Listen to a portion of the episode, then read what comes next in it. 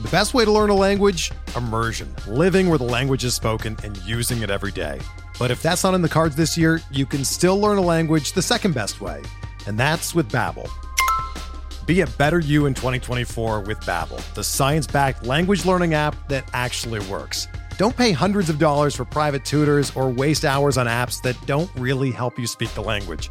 Babbel's quick 10-minute lessons are handcrafted by over 200 language experts and help you start speaking a new language in as little as 3 weeks.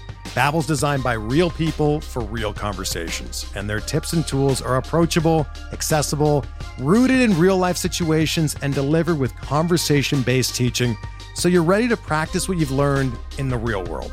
Here's a special limited time deal for our listeners. Right now, get up to 60% off your Babbel subscription at babbel.com slash bluewire. That's 60% off at babbel.com slash bluewire, spelled B-A-B-B-E-L dot com slash bluewire. Rules and restrictions apply.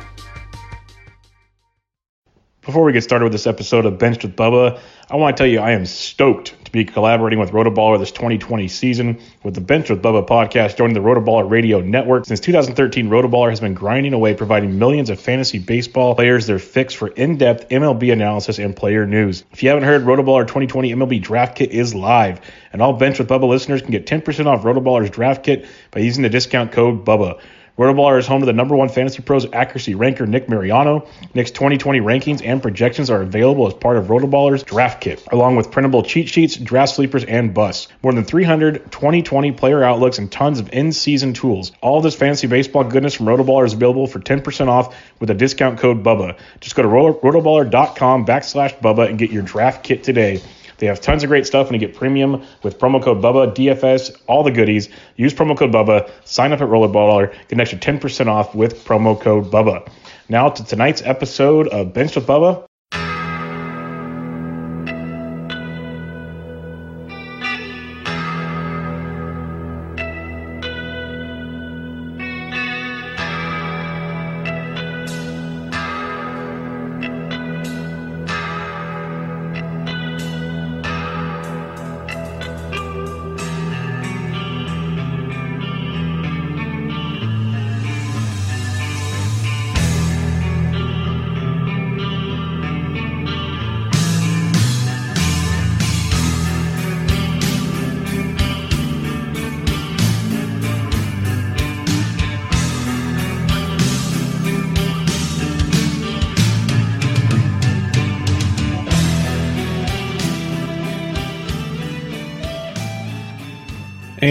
Welcome back, everybody, to another episode of Bench with Bubba, episode 303.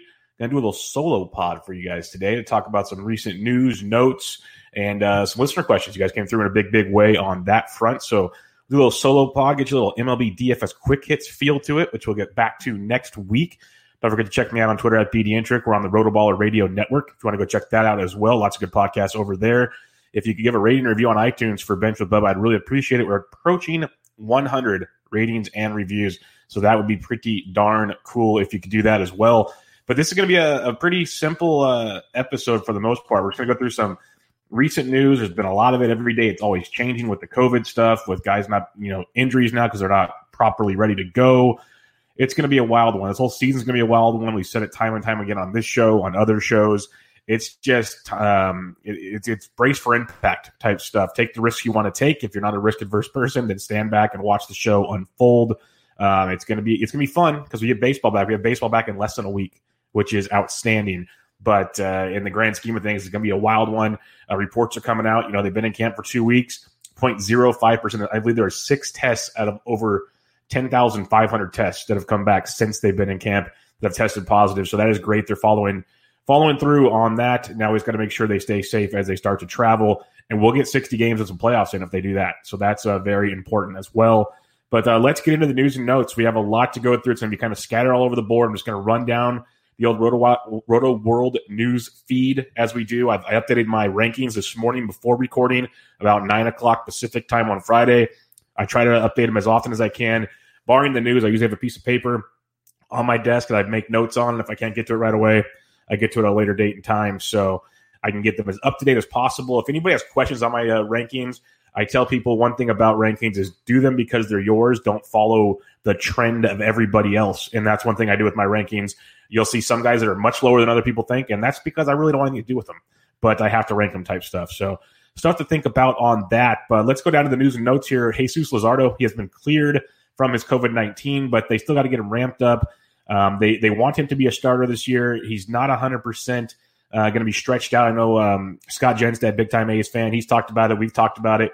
And many agree they have no reason to really push Jesus Luzardo. So as much as much talent as the guy has, and it's great to see with Jesus Luzardo, it's tough to take that high draft price for Jesus Luzardo. If you look at the, the NFBC last night on Thursday night, they finished their third main event draft, and Luzardo's the 44th pitcher off the board at pick 112. He goes at the same pick as Carlos Carrasco, right before guys like Lance Lynn, Dinelson Lamet, Julio Urias. Urias Luzardo, there's good similarities there, both young lefties that have immense talent, but are they going to have the innings to do it? Uh, Urias has done it before. Luzardo hasn't really done it yet. We've seen a lot of piggybacking with Luzardo in the minors. So there's risks there. Like I'll take Cookie Carrasco all day at that price point over a Jesus Luzardo, or you could even uh, wait and go down to like the Zac Gallens, Kenta Maeda on a short season is phenomenal. As you know, there's no inning restrictions in that regard either.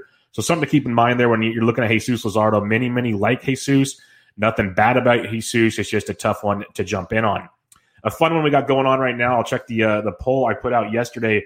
But when you look at Jacob DeGrom, out of nowhere, you know, pitches a one inning of a, of a simulated game or a, an inter squad game, and he comes down with the back spasm. And that is just like, oh man, you've got to be kidding me. Here we go. More more more injuries, just more injuries onto the mess. But uh, you got Jacob Jacob DeGrom, and I was I, I tweeted out with this injury, he's still going to be a great pitcher. We know that, but we've been talking time and time again. Are you willing to take the risk on guys that aren't going to be able to go at least five six innings to get you the win in one or two starts, give or take? Because you know making 10, 11, maybe twelve starts if you're lucky. Each start is tremendously important, and and uh, right now I asked, is he still if he he says he's going to throw about eighty to eighty five pitches on opening night that's his goal. If he only throws 80 to 85 pitches, and DeGrom is good enough to go five plus innings at that point. But say he goes three or four. Now he doesn't qualify for a win. So now there's just one complete start with no win opportunity. If he's only going three or four innings, you have to imagine probably not putting the best start together either. Is he still a first round pick for you? Uh, 76% are saying yes, 24% are saying no. I still have him as a late first round guy, but even in my latest rankings, I moved Mike Clevinger ahead of him. I have I have it um, Cole, Clevinger, and DeGrom. And DeGrom was my number one until this injury. I've had DeGrom number one from the go. There's there's been no question for me on DeGrom. It's just little minor things like that when you're making these these picks right now that you have to have to differentiate yourself on your team. And um, we'll see how his uh, I believe this weekend, Saturday or Sunday, he's going to throw try to throw 60 to 65 pitches in a, a squad game. See how that goes. He took a bullpen on Friday. If things progress well for DeGrom, we'll see. But the, the other reason this is interesting on a Thursday night, there in an OC, he went at pick 11 out of 12, so almost made it out of the first round. And then in the main event that was drafted Thursday night, he went pick 14 out of 15. So he went deep. Uh, Justin Verlander got pushed up ahead of Jacob DeGrom. That's a whole other conversation for another day. There's many people that are off the Grom. I mean, off the Verlander. He's changed his uh, mechanics and whatnot. People are concerned there. I'm not overly concerned with Verlander. He's been changing his stuff forever, and he still throws gas and gets the job done. He's a workhorse.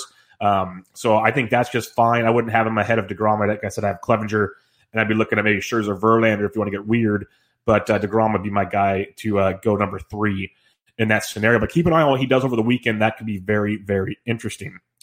We talk Colorado Rockies, Charlie Blackmon, he's um, back from COVID. They've been ramping him up like crazy, trying to get him as many at bats as possible, playing in multi inter squad games and everything. They expect him to be ready for opening day. They're hoping he'll be ready for opening day. Uh, so that would be good in that regards. And then you got David Dahl, who is, you know, poor David Dahl. We love the skills of David Dahl, power, speed, pretty good defense, roaming in, in luxurious center field in Colorado. But man, the guy just can't stay healthy. He just finds that banana peel after banana peel. He's like O'Doyle rules guy. Like one day it's coming your way, and you got to hope someday it just goes away. But um, David Dahl is banged up, and he's, he's already got a muscle strain, which is scary because those are always its core soreness, and that means it's muscles, and those are always tough to heal. You never know exactly when and how they're going to heal properly. So to have to keep an eye on those two because right now David Dahl is projected to lead off, which would be tremendous for his upside with Story and Blackmon, Arenado, and the rest of that lineup hitting behind him. So keep an eye on those injuries. I moved David Dahl down a little in my rankings. Blackmon's like a top 15 guy for me. Uh, Dahl moved out of the top, uh, I believe he's in uh, around 50 ish, give or take, in my rankings. I have to go look at those. But uh, both very talented guys, but definitely both bringing some risk to the table this year, which is something we were not uh, expecting to start things out. Now, as you go down and look at some more, Keone Kela of the Pittsburgh Pirates, he had put on the 10 day IL as he uh, is done right now for a while with COVID and whatnot. So he's not going to be ready for the start of the season. That brings Kyle Crick into the equation, who should be the man getting the the, the, the, the closer options for the Pirates, however many that is. The Pirates can be sneaky, very tough Central Division. So we don't know how that's all going to play out. But Crick, he's shown some great stuff, good fastball velocity, uh, nasty secondary pitches. Uh, he can be wild at times. That's been kind of his bugaboo. But uh, good upside with Crick. He's uh, even roster resource already changed him to be the closer there, former San Francisco Giant. So near and dear to my heart. I have him outside the top 20 in uh, closers, but he's real close. It's mainly he's outside the top 20 because when Kela comes back, he's probably going to take the rollover from Crick. But for the time being, if you want to take a late uh, late flyer on a, a, guy like Crick, when we can look at the um, he's going around pick 341 in the first three main events. That'll obviously go up this weekend as they have many of their drafts and this news has started to come out. But uh, you can keep an eye on a guy like Kyle Crick for some late saves if you're looking that direction. Thanks, Yancey. It is Kyle Crick's season up in here. All right, let's go a little farther down here. Um, Roberto Osuna news came out Friday morning about a half half hour before I decided to start doing this show. And it's very devastating because Roberto Osuna is one of the closers I like a lot. He he can be frustrating because his, his he can be wild at times and put guys on base, but when he's on, strikes out a ton of guys and he plays for the Astros, who love him or hate him, they're going to win a darn load amount of baseball games. They're probably going to win the AL West or pretty darn close to winning the AL West. So you're going to have a lot of saves chances with Roberto Osuna, and it's hard to ignore those facts. But he's been in camp and he has not pitched off the mound yet. The reports where Dusty Baker said he's in fair shape. That I, I don't know how to like. If you look up Webster Dictionary, when I see fair, I see like Ferris wheels and carnival games. Fair shape. You know, I'm a, I'm in a round shape. I don't know what a fair shape is it's very very strange. I, would hope by now, you know, five games away, we're in athletic shape, but uh, that's me. So Osuna's in fair shape, still has not come off a mound. Now, could he be ready by opening day? Sure, but if you're drafting this weekend, you have to take a grain of salt here. Like you really have to sit back and look at this and think, I don't know if I can jump on a guy like Roberto Osuna, who I had as my number two closer right behind Josh Hader, and I moved him down to like nine or ten just out of because if he's not closing, you cannot take him that high in your drafts. Uh, Ryan Pressly would likely take over for him. He has a blister on his hand, though, also, right finger. So uh, that's going to slow things down. Hopefully that's healed up. Pressly's filthy, absolutely filthy. When you look at Ryan Pressly in recent seasons, he's um, been one of the better setup men in all of baseball. People were, were speculating he could be the closer before they traded for Osuna.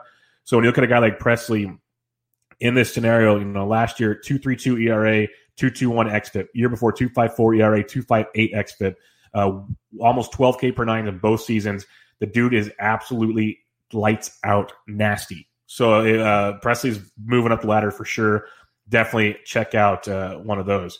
Uh, Joe Austin Adams, yes, that's a guy I was I, I talked about on the closer show, um, and I'm answering questions in the chat for people that come onto the live feed. So it'll if you listen to the podcast form, we'll be jumping in and out here. But uh, Joe G414 asks, um, Austin Adams I think, is a great option. When we look at the, uh, let me pull up the Mariners roster resource page right here. And he's a guy that was injured going into the season, so he kind of got put on the back burner. And he's got really, really electric closing type upside. So he's put on the back burner. It was the Matt Magill Yo- Yoshihisa Hirano show, but Hirano's banged up already. So he's kind of out of the equation now. So now that really opens things back up for Austin Adams. If you look at the Mariners roster resource page, it's uh, it makes you cringe when you look at the pitching. That's for sure. Especially the bullpen. But they have Matt Magill, Austin Adams, and Dan Altavilla as closer. Oh, Anthony. They have four closers. That's not going to happen. It's going to be Matt Magill or Austin Adams, and I'm with you. I hope it's Austin Adams. The guy is very, very, very talented uh, with what he has out there, and um, would be a, a big asset going basically free in drafts right now. The sharps of the sharps know who he is, but uh, when you talk about strikeout stuff, last year he came over from the Nationals, by the way, almost 15K per nine between two teams in the bigs. In AAA, 18K per nine uh, for the National AAA. For the Mariners AAA, almost 15K per nine. The dude uh, is electric. When you look at his uh, steamer projections, 327 ERA, 12.38K per nine. He's going to get you four saves. And that's just assuming he's not the closer. If he's the closer, you can definitely move him up a little farther as well. So good call on that one, Joe. Um, Over Daniel Hudson, that is tricky because I've been a huge Daniel Hudson, Sean Doolittle. I, I believe that they're one of the best scenarios that showcases the three batter minimum rule that's going to come into play. Uh, Dave Martinez has a really good Nationals team, great starters, so the bullpen should be able to kind of free flow as most of their starters should go five, six, maybe seven innings on occasion, so you're not going to over overwork the bullpen. But the three batter minimum is going to be clutch, where you're going to see Doolittle get majority of the saves, but there's going to be a lot of outings when there's like some dominant righties out there, and Huddy's going to get them. Or in the eighth inning, some big time lefties. Doolittle might come in the eighth, and Huddy will go into the ninth. So I think Hudson's a very sneaky guy. I wouldn't be shocked if uh, Hudson gets more saves than Doolittle to finish the season, just because Martinez I think will play more um, matchup based. He's he's a smart manager. He's not just like old school Dusty Baker type where hey, it's the ninth inning. Let me check my board. Okay, closer. That's what we have to do. Um, some of these guys use their brain now, and it's pretty pretty cool to see. And Davey Martinez can be one of those guys. So uh, Hudson, I'd still have Hudson over Adams because the Nationals are a better ball club, and we know that Hudson will get chances. If we get more word in the next few days that Adams gets the job, then Adams moves ahead of Hudson for sure. Because then he's then he's locked into the role. He's not sharing it where Hudson is sharing the role. So that's something we have to keep in mind over the next few days. Some news that broke out of St. Louis Carlos Martinez Carmart. This guy is just a kryptonite for so many fantasy owners because the talent can't can't argue the talent with Carmart, but the uh, the health you can argue that until you get blue in the face. It's it's really difficult to, to have. But uh, I talked to uh, STL Cup of Joe many times. Super smart pitching analyst, Cardinals guy. Uh, work, uh, used to work for the Athletic, uh, writes for other areas. Very very good stuff. And he has said from day one, every time I talk to him, even I saw him tweeting about the other day, Carlos Martinez has the best repertoire in all of the Cardinals pitching, bullpen starters, you name it, he's got it. I thought he could utilize that repertoire as a closer. We saw him do that a little bit last year, and he was great. And it wouldn't tax his arm as much. And with uh, the injuries and, and, not knowing who's going to close in St. Louis, I thought that'd be a great job for him. But right now, they announced he's going to be in the starting rotation, which could kick him out of the rotation, who had a good Thursday inter squad game. So that'll be interesting to see how that plays out. You still have, uh, you know, Wainwright and Wacha, or not Wacha, Wacha's in New York now. You got Wayno and others, uh, Flaherty and company in St. Louis. So Carmart's going to enter the rotation, and he's going around pick 164 around Mad Bum. I take Carmart over Mad Bum. I think that's a good call there. Um, Zack Wheeler's going just ahead of them. You could have a good discussion there. I'm a big, big Wheeler fan. I love the changes he made. Now Wheeler gets a real catcher in Realmuto, not not having um, Wilson Ramos, who's one of the worst defensive catchers in baseball catching for him. I think that'll help tremendously. But like Robbie Ray's having a great um, summer right now, so that'll be interesting. The Carmart slides in there about 164. Be a, be a definite guy to keep it keep an eye on as a, as a, a nice fixture in your rotations if if you choose to to take that on in that scenario. All right, the one that kind of had a lot of fun last night on Thursday night is Mr. Franchy. Franchy Cordero traded to the Kansas City Royals. It's a big one because if you looked at the, the Padres outfield, they've just had it's a crowded outfield. You look back to the fall, they've traded Margot, they traded Renfroe. Um, I know I'm forgetting someone else that I saw last night. Now they traded Franchy Cordero. They just keep trading and trading. They got Grisham back, who's a great outfielder. This trade does so many things for so many guys. Um, you know, Ryan O'Hearn's on the COVID list. This could move. Um, this could move Dozier to first base for the the Royals, which is tremendous. It keeps the outfield of Gordon and Soler and company strong out there. They have a projected lineup now: Whit Merrifield, Alberto Mondesi, Jorge Soler DHing. They have Dozier at third. I think Maikel Franco stays there because they have Ryan McBroom at first. Now you want Franco out there over McBroom. Just hate to break it to people. That's going to happen.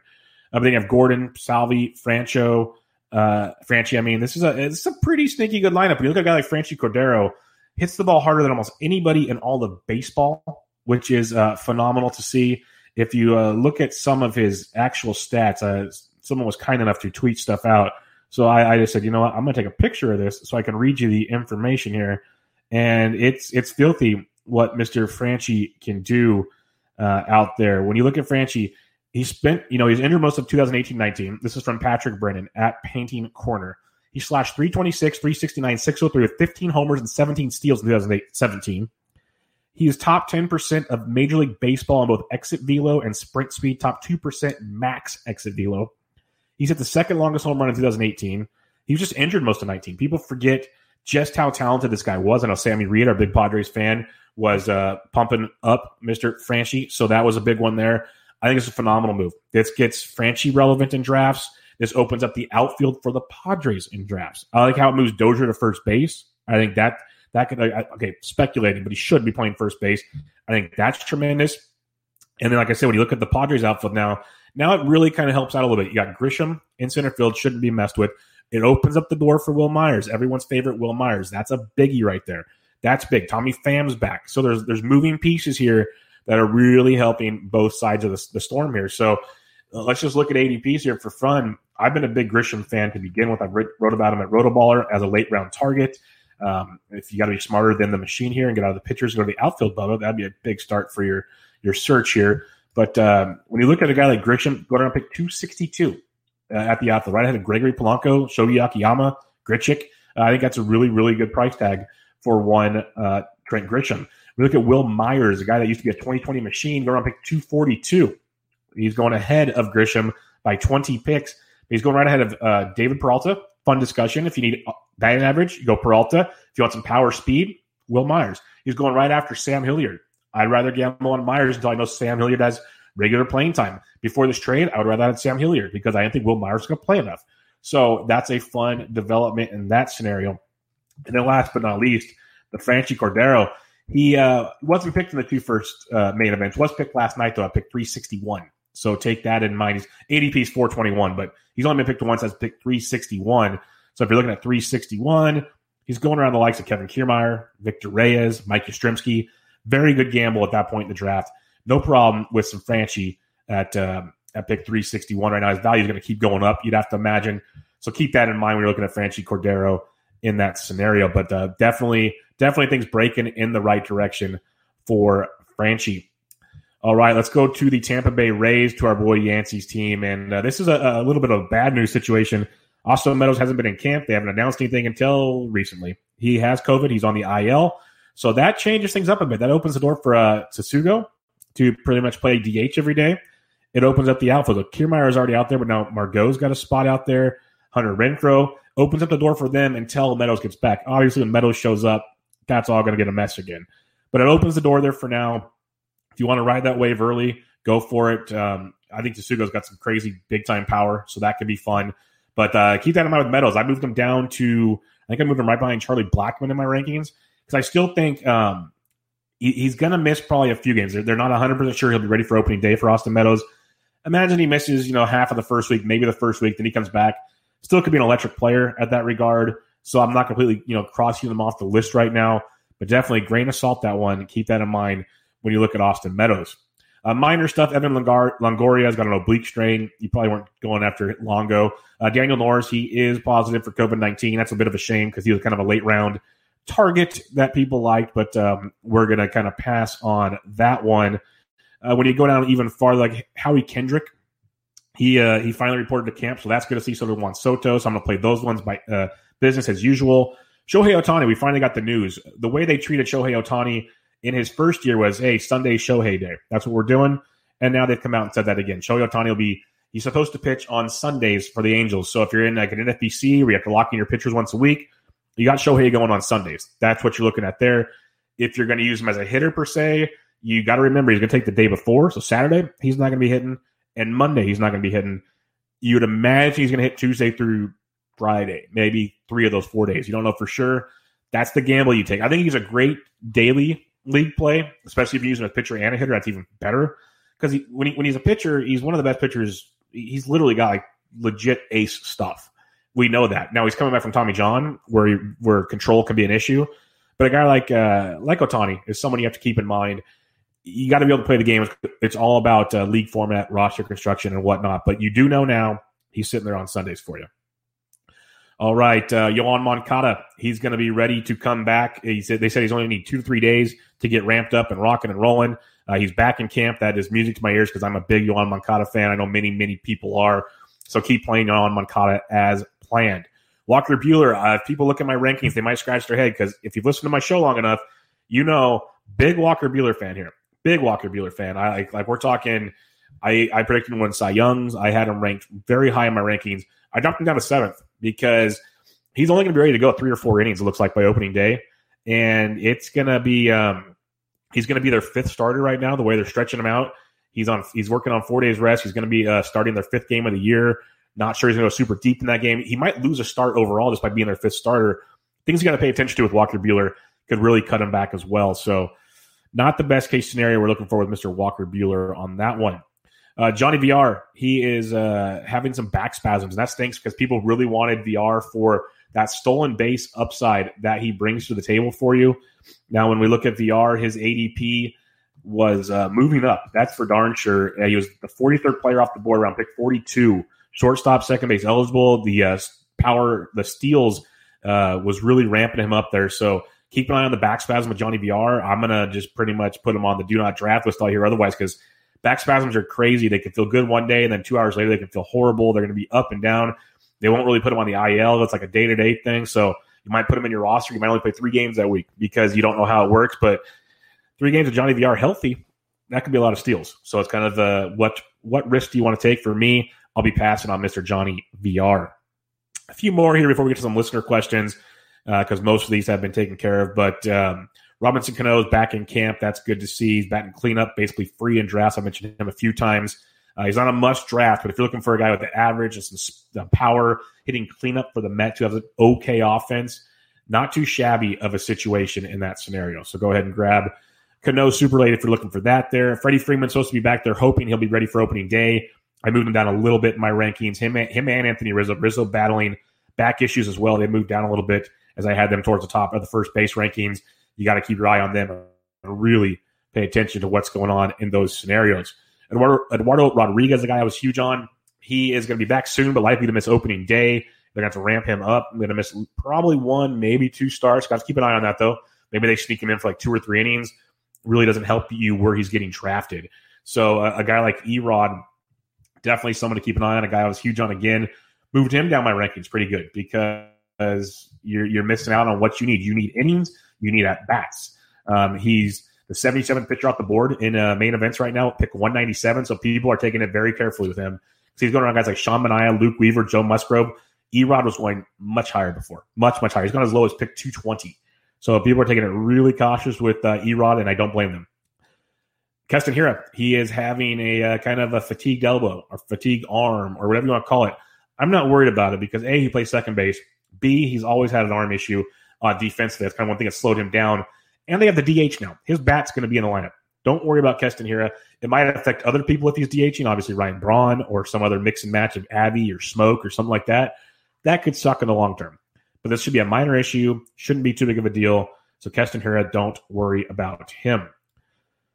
Few other news and notes as we keep on scrolling on through here. You got the likes. We mentioned DeGrom. He's just a popular name on this list. Kyle Hendricks opening day starter. That could be really, really nice for um, ratios, quality start leagues. Got to get you that extra start. Uh, he, he's a guy I've been targeting quite a bit. If you're taking some riskier guys earlier with some high strikeout upside, Hendricks really helps your roster out there. So keep that in mind.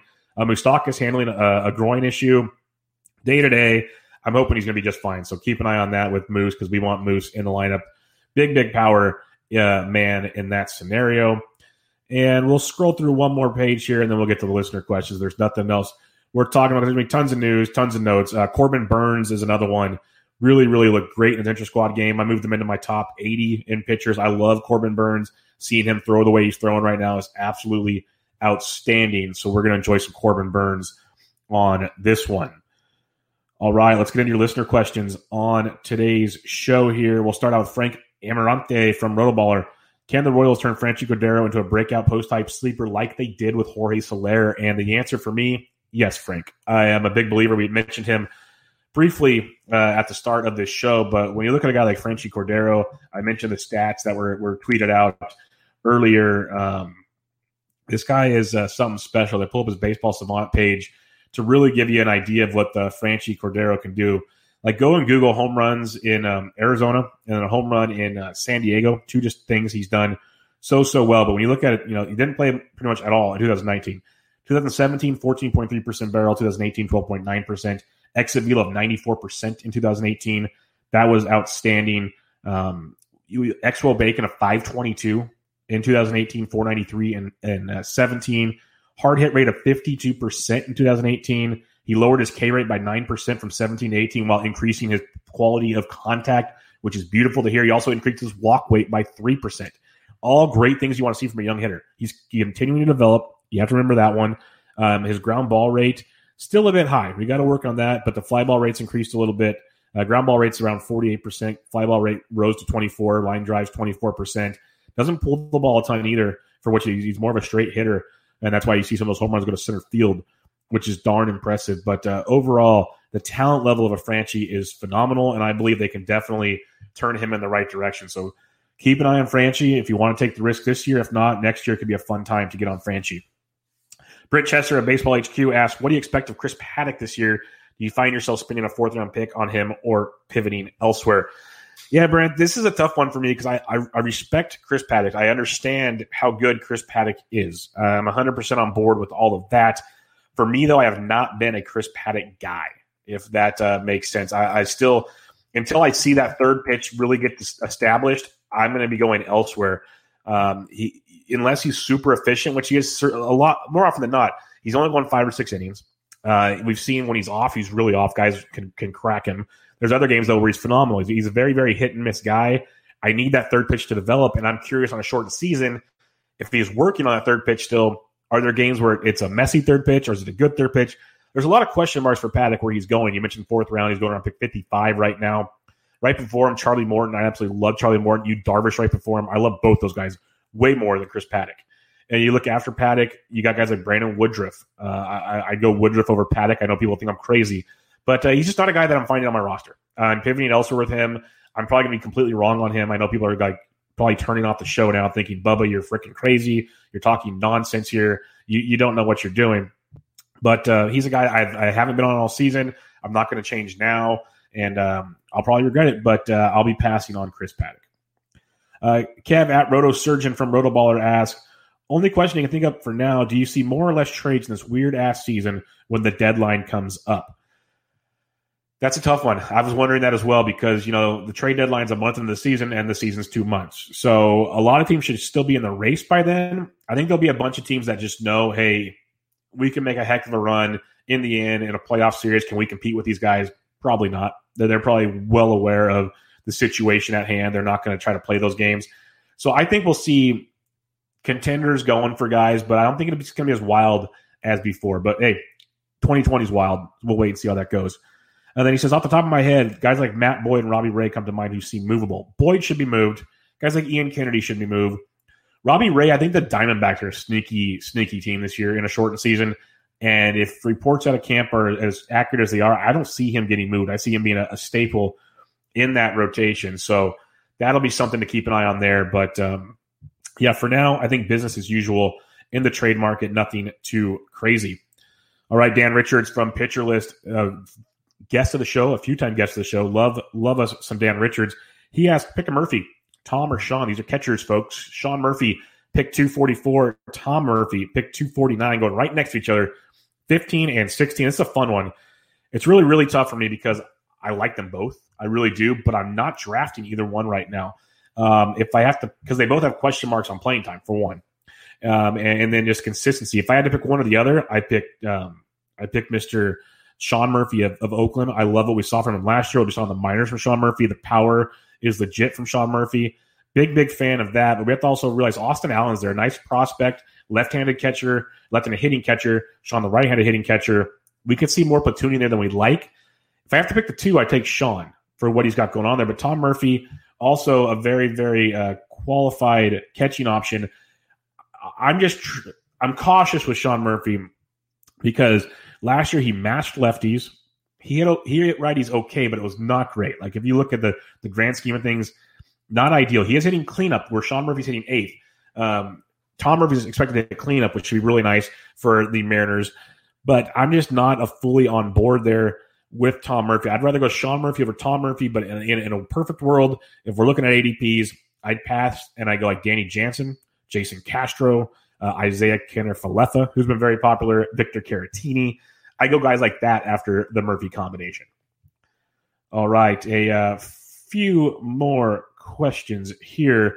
Tommy at Scotland Easley on Twitter. How early would you take a relief pitcher? Uh, what are what are sleeper relief pitchers? That, okay, well, let's start with some. How early would you take a relief pitcher? You're seeing in these NFBC drafts, especially the big boy drafts, that relievers are going higher and higher and higher. So we have to keep that in mind. I'm trying to in the short season get some stability at catcher or at relief pitcher. That's something I really, really want to do. So I'm trying to get um, one of my elite targets, one of the top guys like the Kenley Jansens. The I'm usually passing on Hader. I had a roll with Chapman there. Uh, Ken Giles. Uh, I had Diaz there. I moved him down a little bit with the talk of a of a platoon there. I want one or two guys that I'm pretty confident in their roles uh, to get going. At least one, if not two, and then add some more later. So I think round six, seven ish, depending on the size of your league. If it's a smaller league, maybe eight or nine. But you want to leave with two to three guys you're you're pretty confident are going to help you in saves throughout the season because I really don't want to play the waiver wire fab saves game this year as much as I can avoid it. It's going to happen. It's inevitable. We're already having TGFBI fab this weekend, and there's a ton of guys, Zach Britton and others out there who we can be going for. I mentioned, you know, Kyle Crick, got Zach Britton. Um, there's a handful of teams that you're going to have to start adding closers for here real, real quick. So you're going to have to play that fab game, and with a shortened uh, fab cycle, but the same amount of fab money, the bidding is going to be banana lands. So you're going to have to keep an eye on that in that scenario. And then what are sleeper relief pitchers that wouldn't be as relevant in the circumstances we're not given? How much do you think the virus will affect players going on IR and missing games? Okay, so sleeper relief pitchers. We're going to go one at a time here. I'm going to pull up my rankings for you, and I'll give you. I'll, I'll tell you some guys that I know aren't as high on other people's rankings that I am using on mine that I think are kind of guys I am looking to target. So not sleeper like Nick Anderson, obviously not a sleeper. But if you're going down, I think Joe Jimenez, he's not like a big, big sleeper, but I think he gets more value because no one's taking his job. Tigers aren't going to win a ton of games, so that kind of hinders obviously save chances. But he's a guy I don't mind. But uh, the Zach Brittons of the world, if he gets a run there, I think uh, we mentioned uh, Daniel Hudson earlier. I think that's a really, really good one because he's going to be there sharing time with Doolittle. I think Tyler Rogers, I've preached about him many times with the Giants. I think it's going to be a lefty righty deal there. Gabe Kapler's mentioned it. So Tyler Rogers, Tony Watson, both have saves upside there. Problem is you're splitting what the Giants 15 wins maybe. That's tough. I think Corey Knebel's a nice late round one. Hunter Harvey. A lot of these guys we've mentioned. Ryan Helsley's likely to get the saves in St. Louis coming into it. So uh, definitely some guys there later that you can take a peek at. All right. Next listener question comes from Banks Thompson. With Yordan Alvarez on the IL, I added Cespedes, 14 team head to head dynasty points league. Which do you prefer as key bench bat? Yoenis, Braun, Cesar Hernandez, or Franchy? All right, this is going to really depend on your team. But if you're looking for a points league where usually on base helps you, walks help you a ton. Ryan Braun's got a good OBP. So does Cesar Hernandez has a great o- OD, uh, OBP. When you look at uh, Hernandez here, he wanted to um, he wanted to lead off Cesar for the Indians. And that just was music to my Cesar Hernandez loving ears. People laughed me forever when I used to play him on the Phillies over and over again. Uh, his OBP last year, 333 was his lowest since 2015. 356, 373, 371. He's hit 279 or higher in three of the last four years. He's got okay pop. He's got some speed. I feel like the, um, the ATC projections four homers, 27 runs, 22 RBIs, four steals, hits 271 with a 344 average. That'll help you quite a bit in a points league. Really, really will help you. Second base being a um, shallow position, especially in a 14 team league. I could see that being a big deal for you, Mr. Banks Thompson. Uh, the other guy, everyone knows how much I like Ryan Braun. He's another good OBP guy, you know, 340, 3, 313, 336, 365, so on and so forth. Power, speed, uh, even a little bit of speed. ATC has him for eight homers, 25 runs, 27 ribbies, three stolen bases, 268 and 328. So depending on how your, your, your league format is, how your roster looks, I go Braun and Hernandez would be the two guys I would target there for you and go from there. All right, your next listener question. Simon P at Simon Raquel asks playing playing time for Hampson and Hilliard worth keeping in NL leagues. NL only leagues 100 percent because uh, depth is huge in NL only leagues. Playing time is a question mark with those two, but you're getting Colorado Rockies. I know people have said it's not as good as usual for the Rockies. They still get to play 50% of their games at home, which they're used to playing at home. And they um, they get some teams fewer than others in those scenarios. You still have to play the Dodgers a lot and some of these tough teams. So it's, it's like you can make a case for both spots. But if you can have Garrett Hampson and Sam Hilliard, I'd rather have Hampson over Hilliard at this time. I'm a bigger Hilliard fan. But as we're seeing their, their roster play out, if Hampson's the everyday second baseman and Hilliard's platooning in the outfield, that changes things. But but keep an eye on what they do with Brendan Rodgers. That can move Hampson around. There's a lot of moving pieces with Colorado. We know how much they love their young players, so that's something we have to keep an eye on. For now, I keep them both if you can in a in, a, in an NL only league. two tremendous assets here, especially if you can play them in Coors, maybe mix some other guys in when they're out of Coors. That's great. Hampson, we see with the power speed. Hilliard, average power speed. Both talented, talent players. I would 100% keep both in this scenario. All right. Rob Wedig asks, at what point would you draft Isaiah Kenner Falefa? This is a phenomenal question. Be a very popular question coming around the bend these days. When you're looking at the catcher's position in FBC, three main events, he's going around pick 382, but he went as high as pick 311 on Thursday night. He is moving up the draft boards. 311 to put him as the uh, 18th, 19th guy between Jansen and Kurt Suzuki. I think it's uh, Weaver from the Athletic, the Texas beat writer Weaver. He was mentioning um, Fleff has gotten a little bigger. He looks like a, a, more of a statured player. They're playing him at third base, which is huge because now you got a catcher eligible player, not taking the wear and tear of catcher, which is tremendous in this scenario.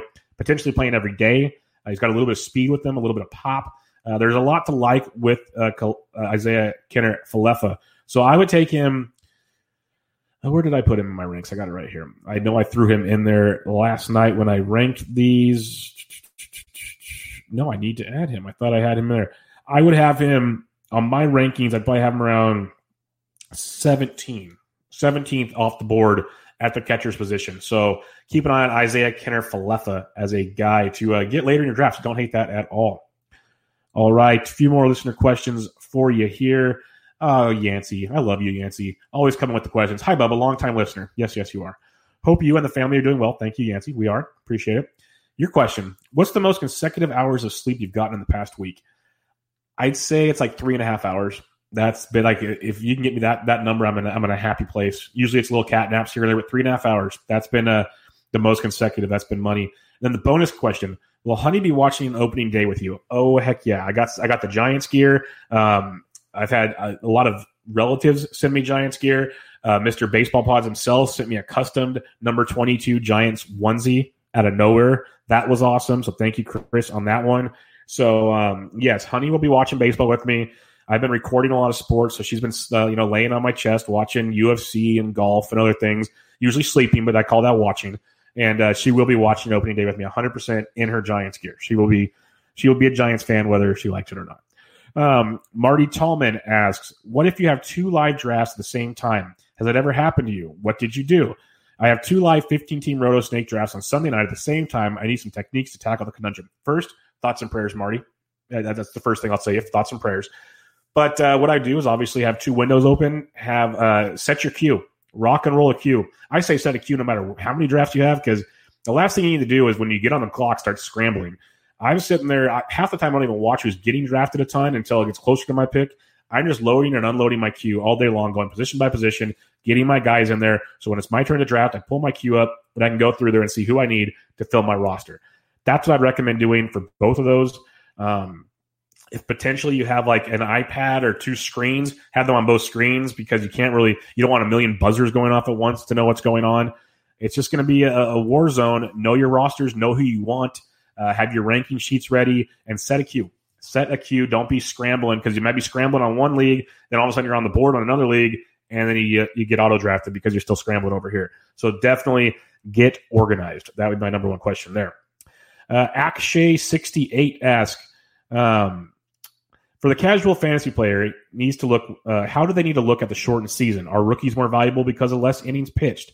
Uh, less viable because they may only throw four to five innings. What kinds of players get bumped up in a short season, bumped down, etc.?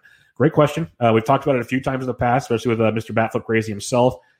Veterans uh, ha- have some real roles here, as uh, Nick Pollack once said. Guys with egos that are going to want to throw, and he makes a great point there. Those are guys we want. Um, when you're looking at pitching, you want guys that are ready to go. That's why I bumped Clayton Kershaw up so much. It's been a, a conversation point with us, with some people, but I know he's going to be out there giving it to you five, six innings right out the gate. And we're seeing more and more guys get there. So you want guys in that respect. Uh, rookies, they're going to take a bit of a hit if they're not going to be given, the, if they still have a short leash. It's really going to hurt you this season. When it comes to hitters, guys near the top of the order obviously have more value than the bottom. That's just common sense 101, but it makes even more sense on a shortened season that's a lot more at bats. If you're getting if you're drafting a guy batting seventh compared to batting second, I don't have to do the math for you, but that's a lot of at bats over a 60 game season. And that's a lot of scenarios in place there. So you want guys with that's why I said earlier in the podcast, innings pitched, at bats are going to be king this year. So you got to keep an eye on those things and really make that work. Next listener question: Fantasy Sports Addicts asks takes on Ross Stripling for 2020. Um, love me some Ross Stripling. Wish he was in Anaheim. Wish we didn't have to worry about any of the Dodgers garbage going on out there. But um, definitely like me some um, some Ross Stripling this year. When you look at the um, when you look at my rankings here, and I see there's an issue on my rankings, I'm going to fix that later. But Mr. Stripling, I had him. Do, do, do, do. Where did you go, Ross? Okay, we're going to do this the, the cheating way. Control F. He is my 80th starting pitcher, and I think that's, I feel like that's too low. He should be ramped up a little higher. I have him 80th, though. The reason I have him 80th, I'll explain this one real simply the Dodgers. We don't know for sure that he's going to be the guy. There's rumors Dustin May, Ross Stripling, Gonsolin, all these things here. When you look at roster resource, Ross Stripling's the number five. But they have Alex Wood there. Then I mentioned May, Gonsolin, all these other options. If Stripling is guaranteed to have the job and guaranteed to go five plus out the gate, he moves up my rankings in a big, big way. I love some Ross Stripling. What we've seen from Ross Stripling has been great. Um, decent strikeout stuff, decent ratio, doesn't walk a lot of guys, and he's on a team that's going to win a lot. So, yeah, give me some Ross Stripling. If you can make it work, go get you some. No problem with that at all. Couple more listener questions here for you as we wrap this up. Mike asks at DYL Michael Roto asks, What do you think of Nola this year? Would you try to sell him relatively high? If you can sell him high, I would. I like Aaron Nola. Nola is great. But the the brass tacks of it is we've seen the best Aaron Nola is going to offer you. Like he's very, very good. He's kind of a Zack Greinke light. He's nothing too flashy, but he's not going to light the world on fire. He did in 2018. To be tough to pass. He struck out more guys last year, but walked more guys. When his curveball's not curving, it's tough. But he's to eat up innings. His ratios aren't to kill you. He's, he's Zack Greinke 101. This is this is what Greinke survived on forever. Aaron Nola is very similar to that. So if you can sell him high, 100%, everyone's got a price. But uh, if you're selling to sell him, I wouldn't go that far. I don't see myself drafting him very often because you have to pay the premium for Nola, and I'm not there. Like when you look at um, the NFBC right now, when it comes to a guy like Aaron Nola, he's going around pick uh, 72. Yeah, Jose Berrios, who that's a good discussion right there. Berrios and Nola. That's really interesting. Like I'd rather have Woodruff four picks later. Give me Woodruff all day long. And then if you drop down even farther, you know, I'd rather go even I'm not even a Tyler Glasnow guy, but I'd rather gamble on Glasnow over Nola. I would way, way more have Frankie Montas over Aaron Nola. But I'm a huge Frankie Montas guy. So little things in that regard. Uh, a few more here. Lucas J. Beery asked Beery Blocks 33, who's the starting pick? Of them, there's many. Like the deeper you go in drafts, you're going to find some. But one that stands out, I just mentioned him, is Frankie Montas. Going around pick 102, as high as 89. So someone there is paying attention. Frankie Montas is pure filth. That splitter he developed before the PED allegation is great. Yes, PEDs are PEDs. They didn't teach him how to throw a split finger fastball. So I'm, I'm very confident in, Frank, in Frankie Montas. He's going to be stretched out out the gate. He's a guy I think that could uh, return tremendous profit. Um, I'm a big, big fan of that scenario. And then if you just kind of go down and look around some more, like Corbin Burnes is interesting. Um, his teammate Adrian Houser are interesting. Some of these late round guys you take a chance on. Josh James, if he's as stretched out as people say, could be sneaky nice. Uh, Dylan Cease, we saw him uh, in an intra squad game the other day. The one thing I've always said about Cease, if he can control his pitches, because he can be very wild. If he can control that, he is a top end pitcher. He really is. Control is a big question there. So those are a few guys. I think Frankie Montas is a guy that's just criminally underdrafted right now and really needs to get some more love. It wouldn't be a listener segment without Co Mac Do Cody Mac getting at it here with a few questions. Um, those on these uh, thoughts on these options for head to head leagues with four keepers. One, play it out like normal, reduce entry fee. Two, cancel the season, redraft 2021, keeping four and using 2020 draft picks in order. Three, play it out, increase number of keepers for 2021. I would not do three. I know that much.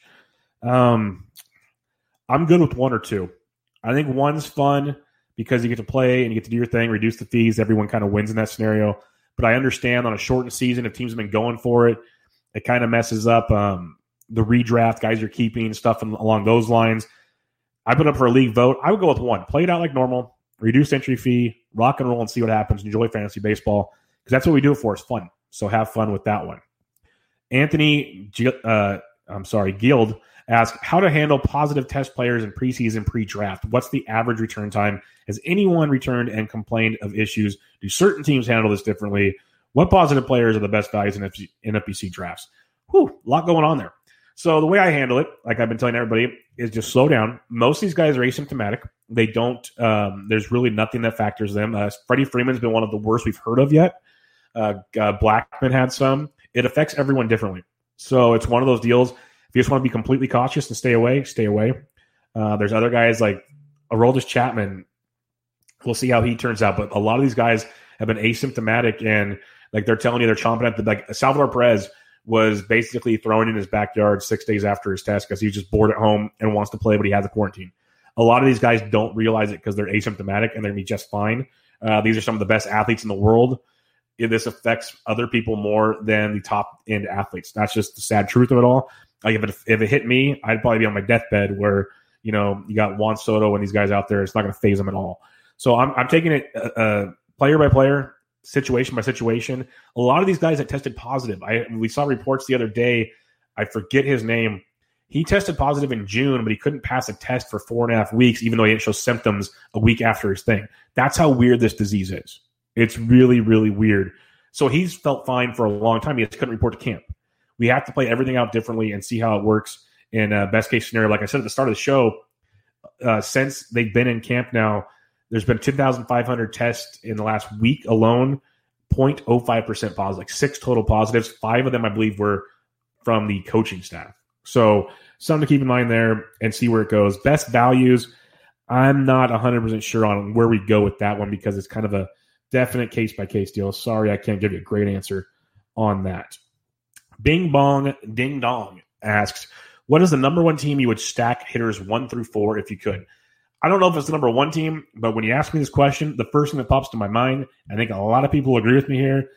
Let's go north, folks. The Minnesota Twins. The Minnesota Twins stack them up. Kepler, Polanco, Cruz, Donaldson, one through four. If you just want to go deeper, Rosario, Garver, Arraez, Sano, Buxton. This lineup is filth. Absolutely ridiculous. So give me the Twins all day, every day. I like the, the baby Blue Jays. Talked about them a ton. They could be fun. Twins still have them there. Houston can be interesting if everyone stays healthy. Still would rather have the Twins. Um, you know, White Sox are interesting. Still would have the Twins. You just go through this. I'm going through every team here. Dodgers, too many moving parts. Milwaukee, maybe. But I'm, yeah, Twins. Twins are my, I'd be stacking the Twins 100% in this scenario. Um, for uh, the, the, the listeners that came into the chat room asking questions. Thanks for those that are going to listen and hopefully rate and review the podcast. Uh, hopefully next week we're still kind of learning the baby schedule here and trying to keep mama company and help with the things around the house and do everything there. I hope to get back to normal with with, with Toby and a couple shows a week for you. We have baseball next week off the DFS contents, MLB DFS con, uh, quick hits will be coming at you live. I'm also going to be doing a, a, another venture that will be announced shortly with a friend of ours. That'll be fun. Going to be some writing, all that cool stuff. If you want to go get 50% off a package at Rotoballer Premium, uh, use promo code Bubba. That'll get you in there. Might even get you 10% off of that 50%. So go check that out at Rotoballer. Use promo code Bubba. Give a rate and review on iTunes for Bench with Bubba. I appreciate it. Hopefully back with you guys next week. If you have any more questions, feel free to hit me up on Twitter at BDentric. I will answer them at uh, as soon as I can, and I'll work on my rankings as often as I can. But until next time, this was Bench with Bubba, episode 303. Catch you guys later.